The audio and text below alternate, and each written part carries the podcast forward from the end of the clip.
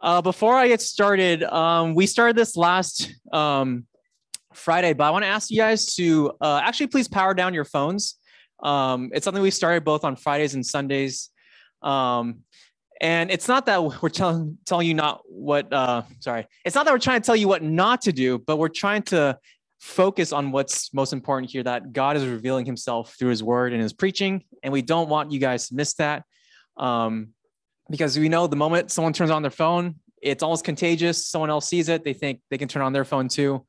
Um, and so, especially like there's a handful of newcomers today, we want them to actually hear why we go to church, why this is important, why we think Christianity is worth sacrificing not just Fridays, but our entire life for. Um, that's a very, I guess, backwards thinking. And so, um, if you are if you're a regular here, please um, um, set that example and let's show what's uh, really important.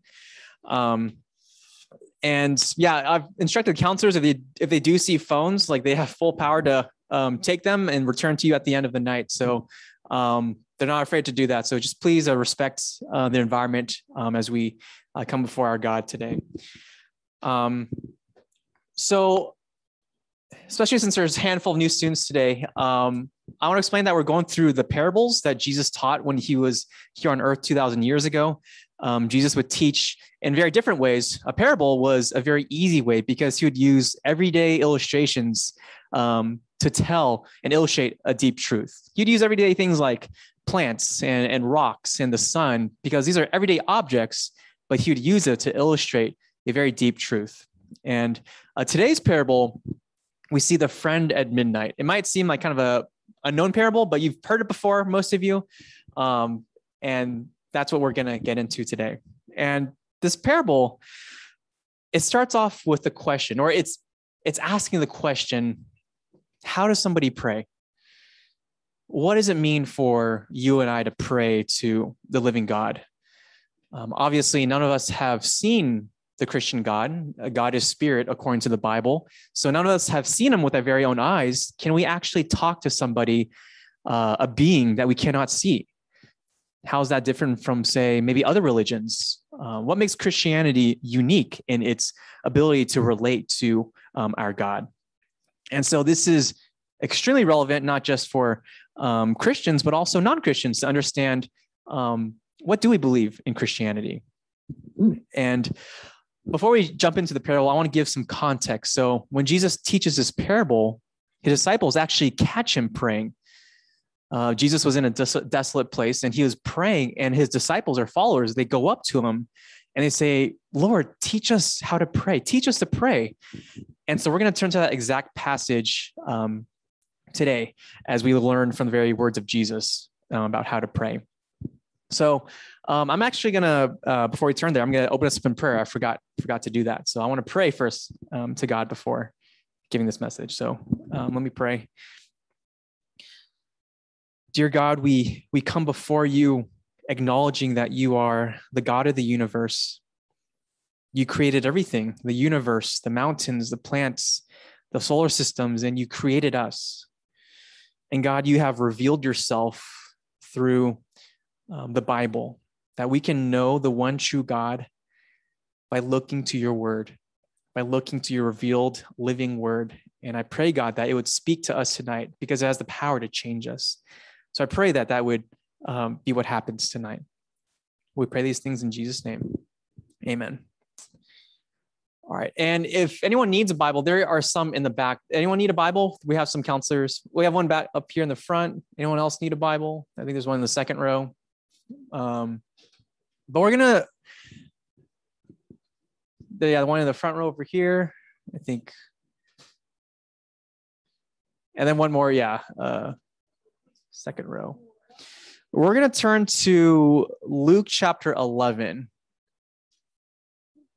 Luke chapter 11.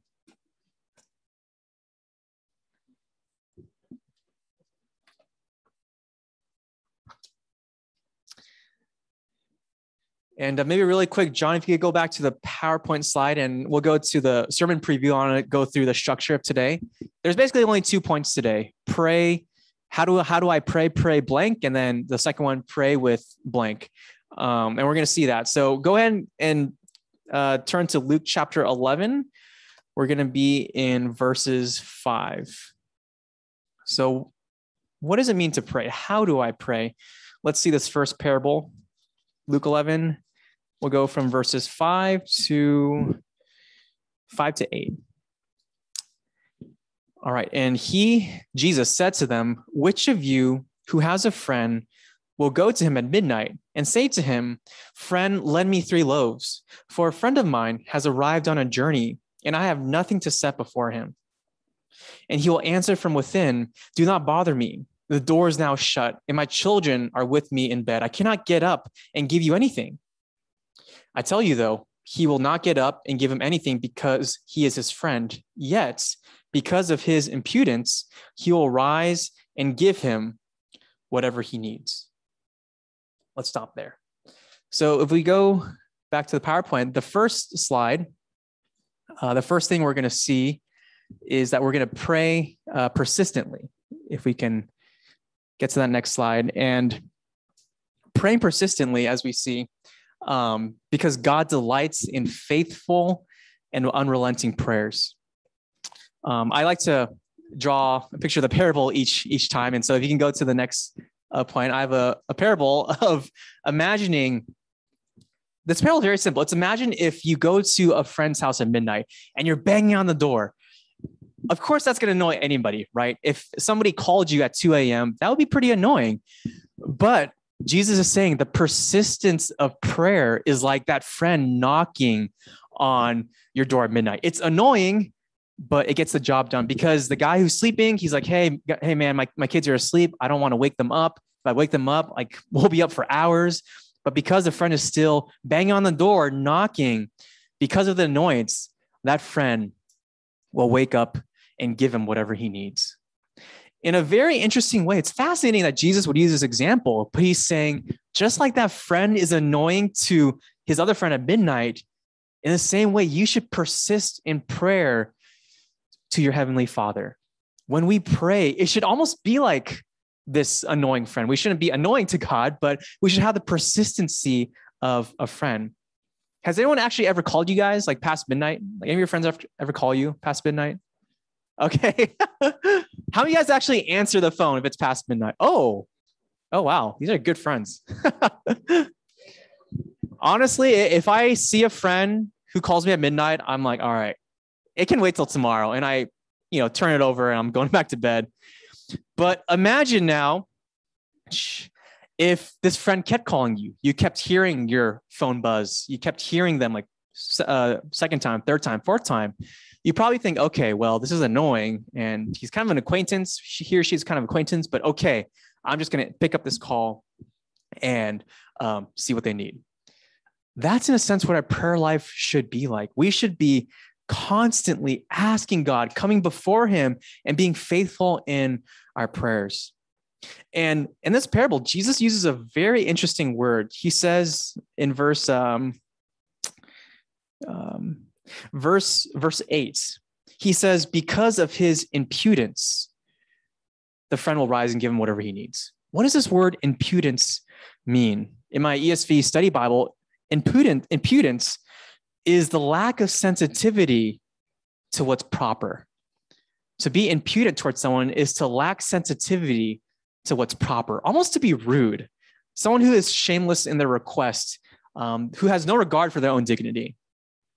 I can think of one category of people who do this really, really well. Kids, they are so annoying, but also honest sometimes. You ever have like a little cousin, they go up to you and they say, What'd you get me for my birthday? it's almost like disrespectful. It's like, okay, brat, nothing. but the fact that they asked you, and you might be asked, okay, well, what do you want for your, for your birthday? They're like, oh, I want an iPhone 13. Um, and you're like, okay, I don't know if I can get that for you.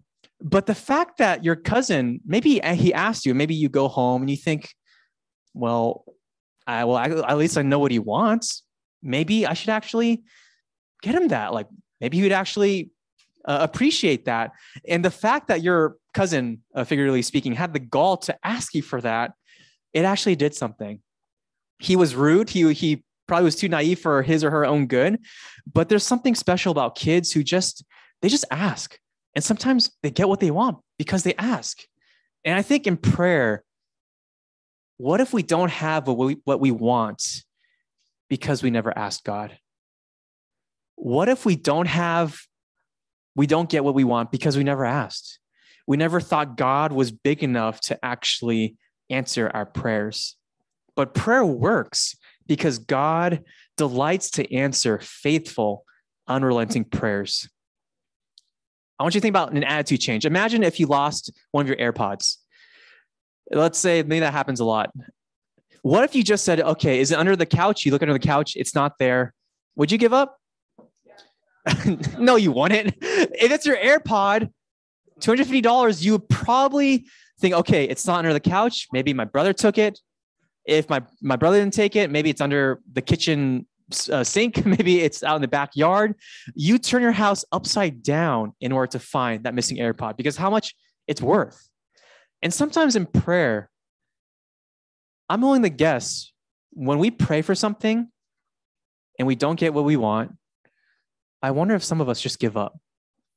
It's like, all right, God, I, I asked for a good grade in math. I didn't get it. Well, God, you just don't work then. You just don't really listen to my prayers. And then you don't pray to him next time and you don't really go to him again. That's not really a persistent prayer. That's somebody who tries once and they just give up. But what would it mean to be persistent in prayer? And it's why Jesus, he raises it up another notch. Look at verses 9 uh, and 10. He raises up another notch. He says, verse 9, and I tell you, ask and it will be given to you. Seek and you will find. Knock and it will be open to you. For everyone who asks receives, and the one who seeks finds. And to the one who knocks, it will be opened. This is the core of Jesus' message on prayer that if you ask, you will receive.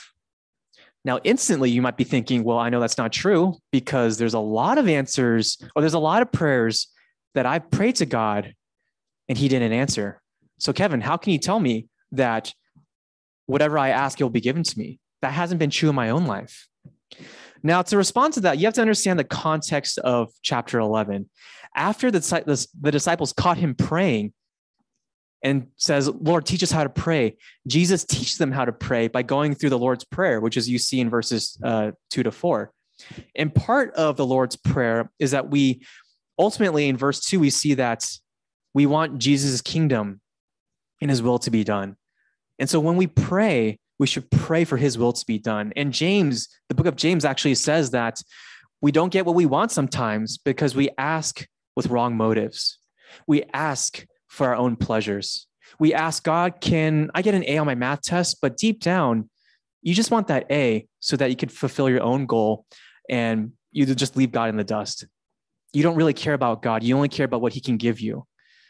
And that's asking for something for your own selfish desire. You don't truly want God. And that's not love. If you only love somebody for what they can give you, that's not a friendship. That's a, a leech relationship. You just want to leech off of them.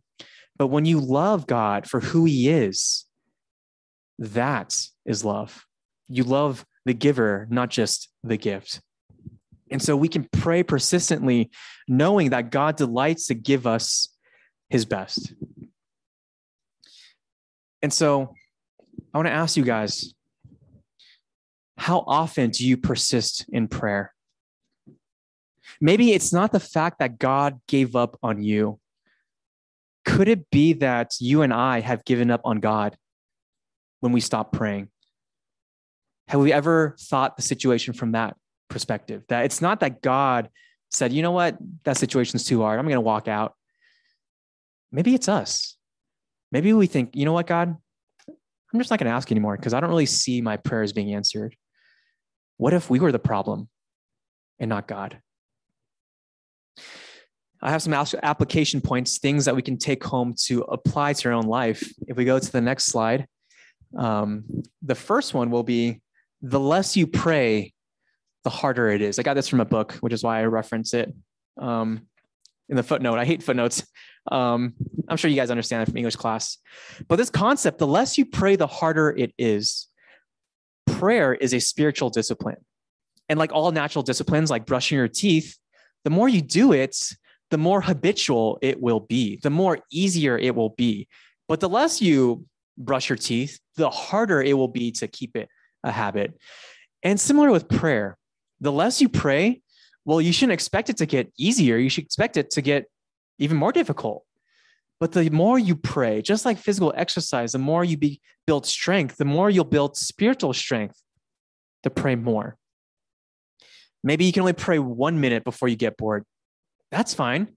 Everyone's got to start somewhere. But maybe in a couple weeks, it'll be two minutes, maybe five minutes, 10 minutes. We all start somewhere and we shouldn't compare ourselves to maybe prayer, warrior, prayer warriors who can um, pray for long extended periods of time. Our, our second point is that you can grow in prayer by praying with other people. I've actually asked your wild group leader to allow you guys to pray with one another at the end of your wild group because I find that when people pray together, they naturally grow closer as they hear one another's burdens as they cry out to the living God together. Now, you should definitely pray on your own uh, at home, like on your personal time, but there's something different about praying with one another.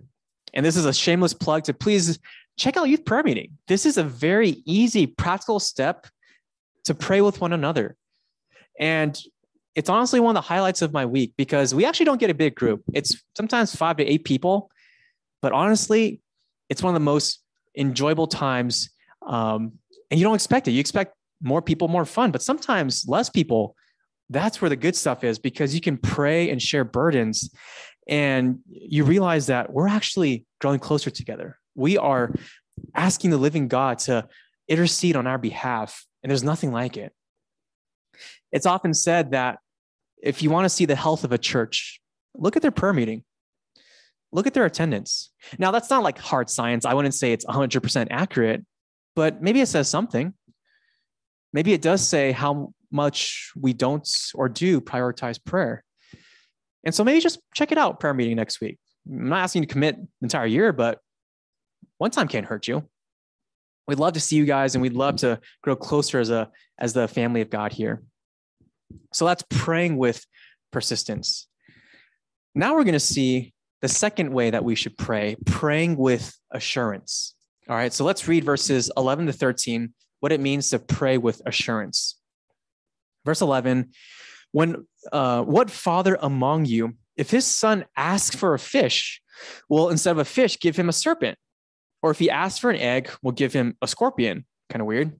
Verse 13, if you then who are evil know how to give good gifts to your children, how much more will the heavenly Father give the Holy Spirit to those who ask him.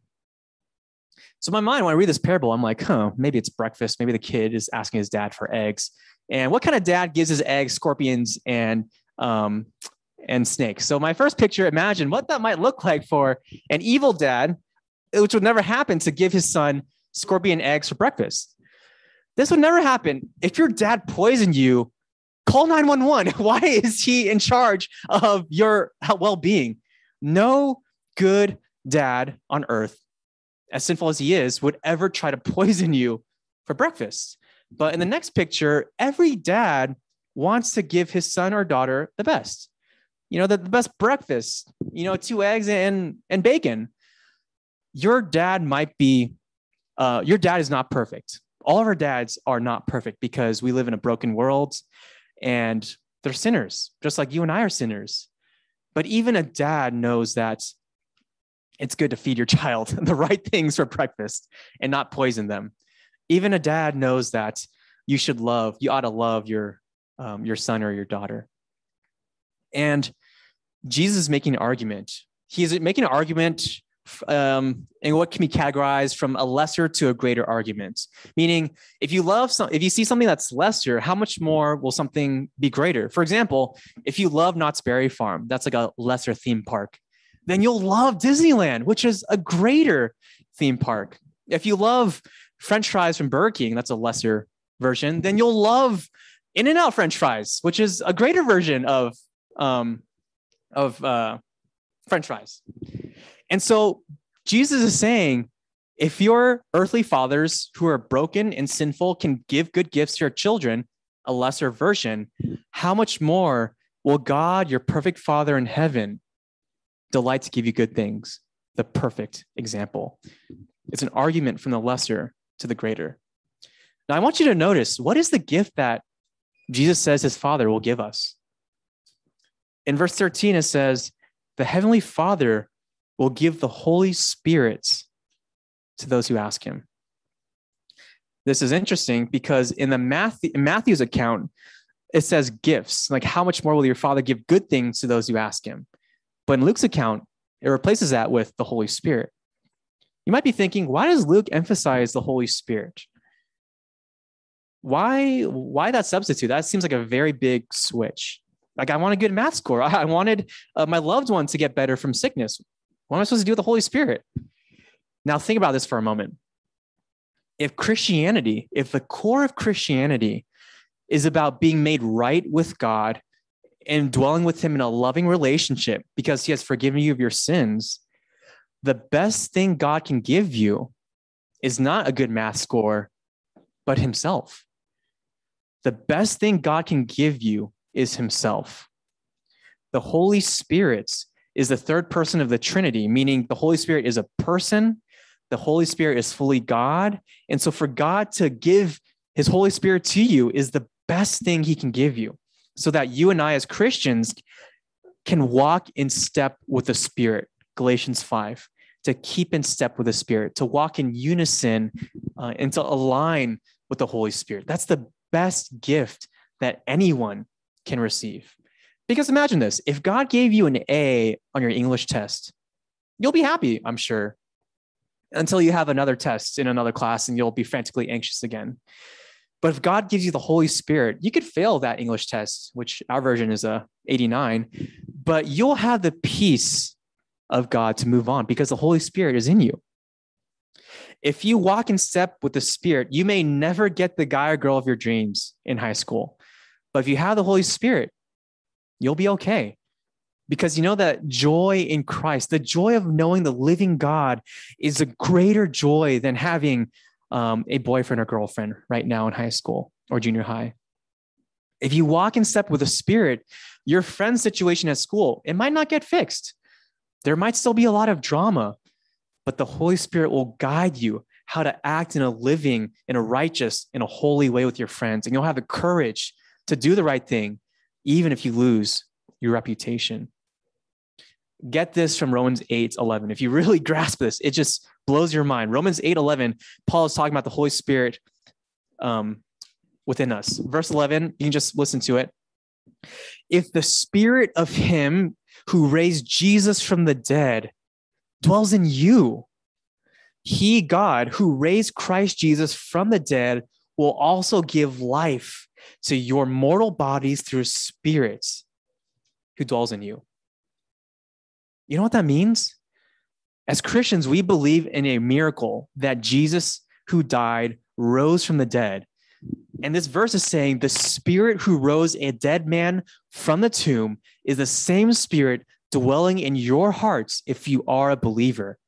That same life resurrecting, death defying spirit and power is in you. That same spirit that raised Jesus from the dead. That is so much better than getting a good grade or getting into the ideal college. I remember having a seminary professor. He went to UCI, um, studied philosophy, um, and he talked about how his professors there thought he was crazy. He said, You're a Christian. Don't Christians believe the Holy Spirit lives in you? And my professor would say, Yeah, we do believe that. And he said, That's crazy. How do you believe a God is living in you?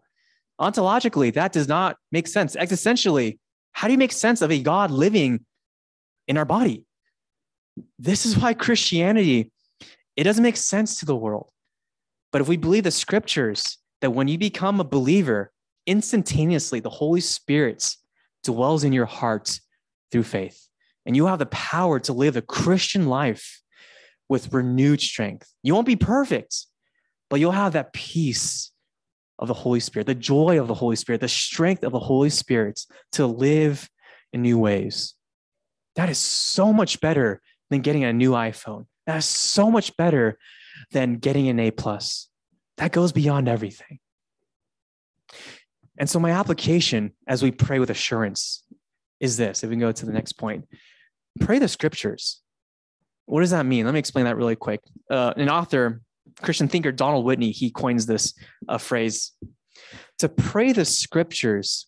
It is to read the Bible in such a way where you allow it to be a springboard into a conversation with God. Meaning, you don't just read the Bible, you check off a list and you go on to do homework, but you read the Bible and you think, okay, it's a conversation starter that in response to the word of God, you then begin to talk to God in prayer. Because that's really what the relationship is. God reveals himself to us through the word. We respond back in prayer. A really easy example we just uh, saw Luke 11. We didn't read this, but Jesus teaches the Lord's Prayer, which says, Our Father uh, who art in heaven, hallowed be your name. And so, an easy way to pray the scriptures would be when we read, Our Father who art in heaven. You could pause if you're doing your devotionals at that point and say, God, I believe that you're, you're my you're my father and i want to remember that uh, i don't want to see myself as just a criminal but i'm your beloved son and daughter and god i just feel really lost right now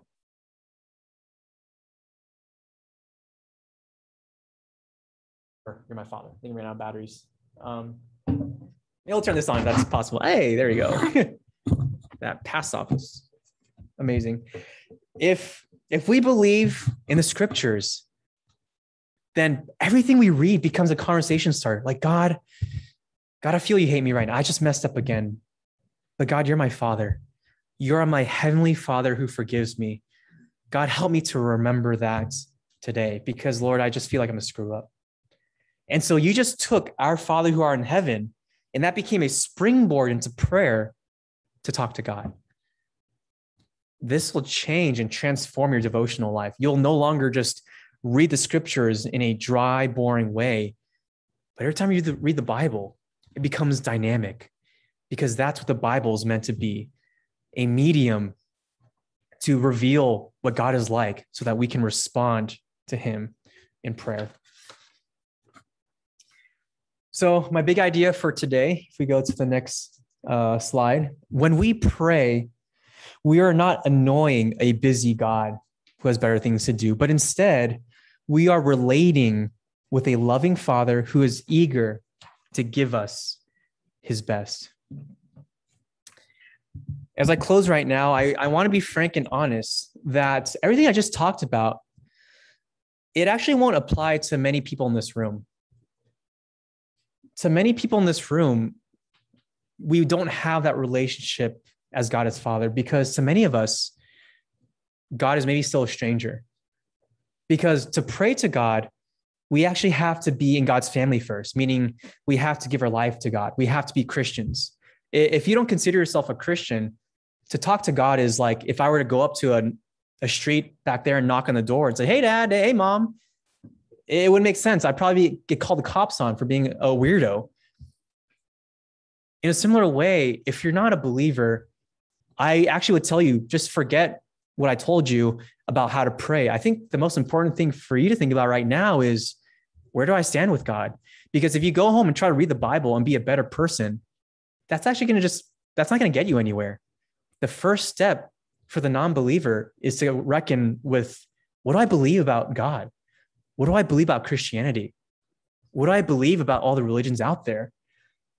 And only then, if you recognize Christianity as the religion you want to commit to, the faith you want to commit to, then God changes your life. And then you're adopted into his family. And then all these things make sense. But if you're not there yet, then a lot of this might not actually, quote unquote, work for you because you're just not in that right place. You're not a son or daughter of God just yet. And you're here right now and you're wondering, well, I like this idea. I like the Christian God. I like the idea of having a loving father. I hear other religions and it's about work, work, work. Do enough good deeds to earn yourself into heaven. That that seems that seems hard for me. I like the idea of a forgiving Christian God. Then you're in the right place. And for Christianity, It's not about our works. It's not about being good enough. Because the bottom line is we're not good enough. The bottom line is every person in this room has a front row ticket on our way to hell. Christianity believes that everyone is destined and condemned towards hell because of our sins. And that's the bad news. But the good news of Christianity is that a savior, God sent a savior, Jesus, to die for your sins. So it's not about how good I am, it's about how good Jesus is, who lived a perfect life for you. So all you have to do, well, it's not all you have to do, but it's very difficult. You believe in him, you trust in him, you acknowledge your, your need for a savior. And the rest of your life is spent knowing him, following him, seeking to give him all the glory and honor. And that's the core essence of the gospel that we repent and give our life to Jesus because he forgives us. And I pray that that would be a conversation you could have um, with your wall group leader, counselor, or your friends as we go, transition to wall groups. So let me pray for us right now. Lord, I pray that um, we remember that you are a heavenly Father. You are not a distant divine being. You are not a annoyed friend. You are a heavenly Father who exists outside time and space, meaning that you're never too busy for us. Every single one of us could be talking to you, and you would have all the time in the world to relate with us. God, I pray that your gospel, the good news of Jesus, would be real would, it would convict us where we are at. God, I pray that you transform, you tug on the hearts of those who are still wrestling with what they believe about the Christian faith. God, you have called them here tonight for a reason. Maybe it's to further wrestle with that question. And I pray wild groups could be a time that we could do that together. In Jesus' name we pray. Amen. All right, at this time, look for your wild group leader or people uh, in your team, and your counselor will know uh, where to go. All right, so we're gonna split off now into your wild groups. Um, actually, John, could you display it, the wild groups, just in case people forgot?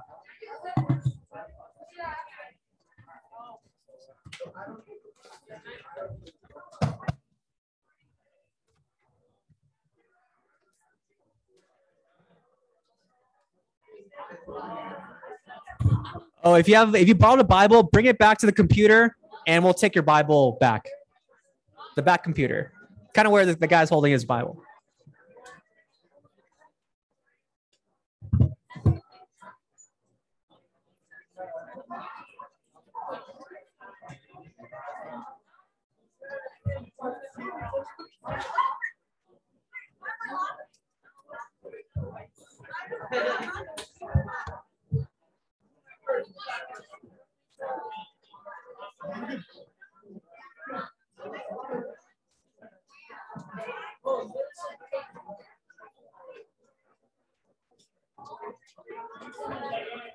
Josh, are you group eight?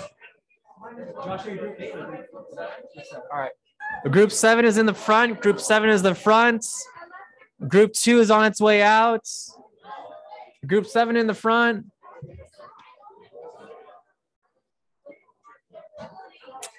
Group six is near the doors.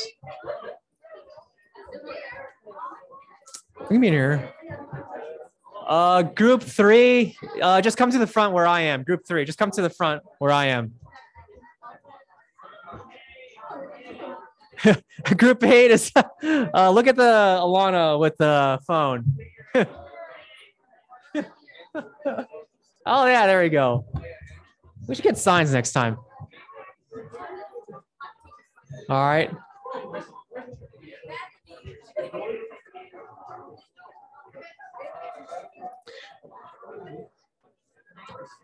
I see group four near the first doors. Group three, we're going to stay here. Group three, we're going to stay here. Group one's also over there as well. And group five. Group one, four, and five, and three. Oh, okay.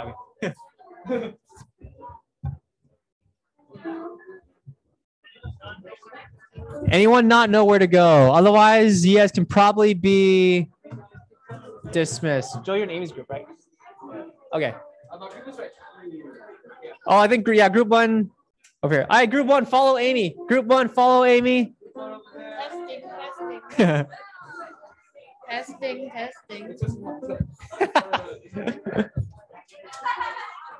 we stay here. Yeah, there's enough space. There's like maybe multiple groups. I think at least like three or four groups.